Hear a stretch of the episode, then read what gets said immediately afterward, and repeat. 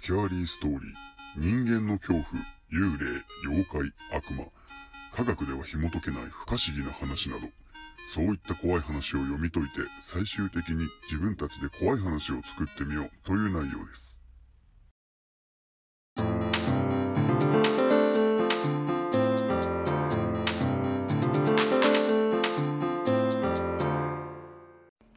恐怖の三輪車。25年前の夏のある日のこと。当時、ヤンキーだった私は、夜中に家をそっと抜け出し、悪友と二人で近所の公園でタバコを吸いながら食べっていました。周りには誰もいませんでした。その時、キーコ、キーコ、と何かを漕ぐ音が聞こえてきたのです。公園の入り口から何かが入ってきました。三輪車でした。なんでこんな夜中に？二人とも入り口の方を凝視していました。三輪車と乗ってるものの比率がどうも変だったのです。近づいてきたその三輪車に乗っていたのは大人でした。汚い格好をした不老者でした。私たちはびっくりするやら怖いやらでしばしその場で固まってしまいました。キーコ、キーコ。そして不老者の顔が公園の明かりではっきり見えた時に私たちは声も出さずに走って逃げました。なぜならその顔が満面の笑みを浮かべていたからです。変な汚いチューリップ帽をかぶっていたのが鮮明に目に焼き付きました。私たちは走りました。とにかく大通りまで走り切りました。気持ち悪い。何あれ頭おかしいんちゃうか怖いんじゃ。変な帽子かぶっとったな。など、その不老者の悪口を言っている間に、中学生の私たちはすぐに恐怖感が薄れ、もう一つの公園に行くことにしました。そしてまた、タバコを吸いながら、30分ほど喋っていたでしょうか。キーコ、キーコ。また、何かを漕ぐ音が聞こえてきました。今度はその何かは分かっていました。ギャーすごい悲鳴を二人で上げ、音の聞こえる反対側の公園の出口から走って逃げました。今なら、コンビニなど24時間空いている店がたくさんあります。しかしその当時、空いている店など皆無に等しく、とりあえず私たちは少し走ったところにあった4階建て市営住宅の4階の踊り場に身を潜みました。昔の市営住宅は外階段がいくつもあり、1階につき2つの居住のドアというものでした。私たちはいくつかある階段の中の手前から3番目を駆け上がりました。狭い踊り場の階段の壁に隠れて、怖いよ、怖いね、と声を潜めて言いながら、しばらく二人で手を握り合って震えていました。すると、キーコ、キーコ、また三輪車を漕ぐ音が聞こえてきたのです。もう私は半泣きでした。でも、あれをやり過ごせば帰れると思い、じーっと我慢していました。ギーコ、ギーコ。音がだんだん大きくなり、こっちに近づいてくるのは見えなくてもわかりました。踊り場からは外が見れないのです。たとえ見えても怖くて見なかったでしょうか。ギーコ。キー。三輪車が止まりました。誰かが降りる音もしました。下で、です。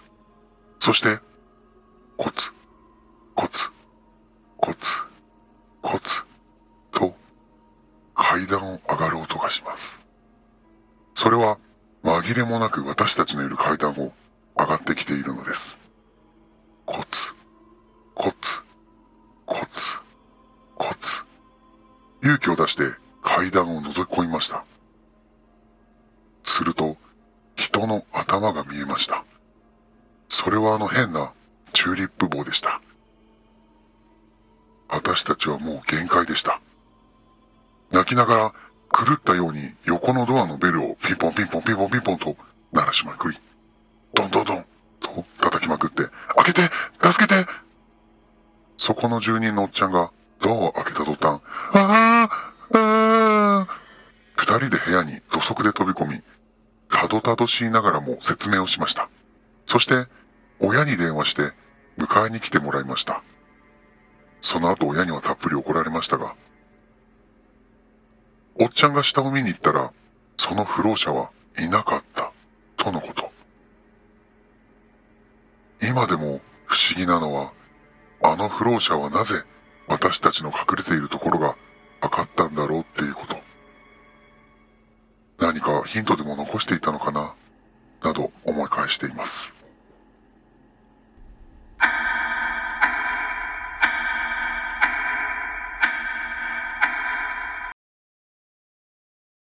近所の公園でタバコを吸いながら食べっていました。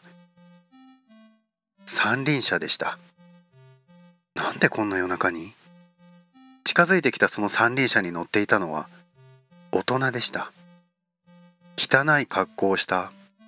不老者の顔が公園の明かりではっきり見えた時にギャー！すごい悲鳴を二人で上げ音の聞こえる反対側の公園の出口から走って逃げました。また三輪車を漕ぐ音が聞こえてきたのです。もう私は半泣きでした。でもあれをやり過ごせば帰れると思いじーっと我慢していました。コツ。コツ。コツ。コツ。コツ。コツ。コツ。コツ。切れもなく私たちのいる階段を上がってきているのです。開けて助けて。その不老者はいなかった。とのこと。その不老者はいなかった。とのこと。その不老者は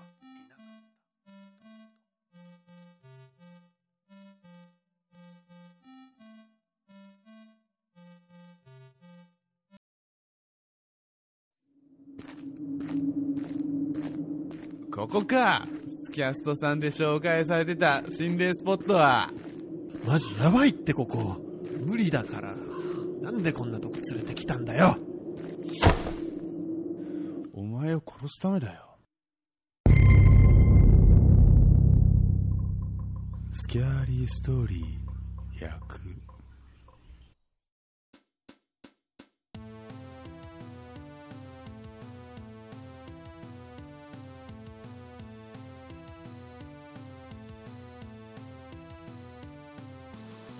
はいそれでは今回のお話恐怖の三輪車。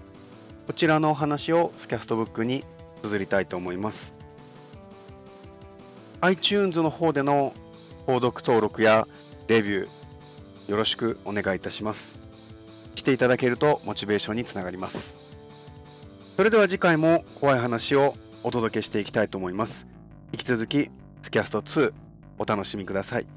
スキャーリーストーリー100セカンド。スキャスト2ストリテラのバータカでした。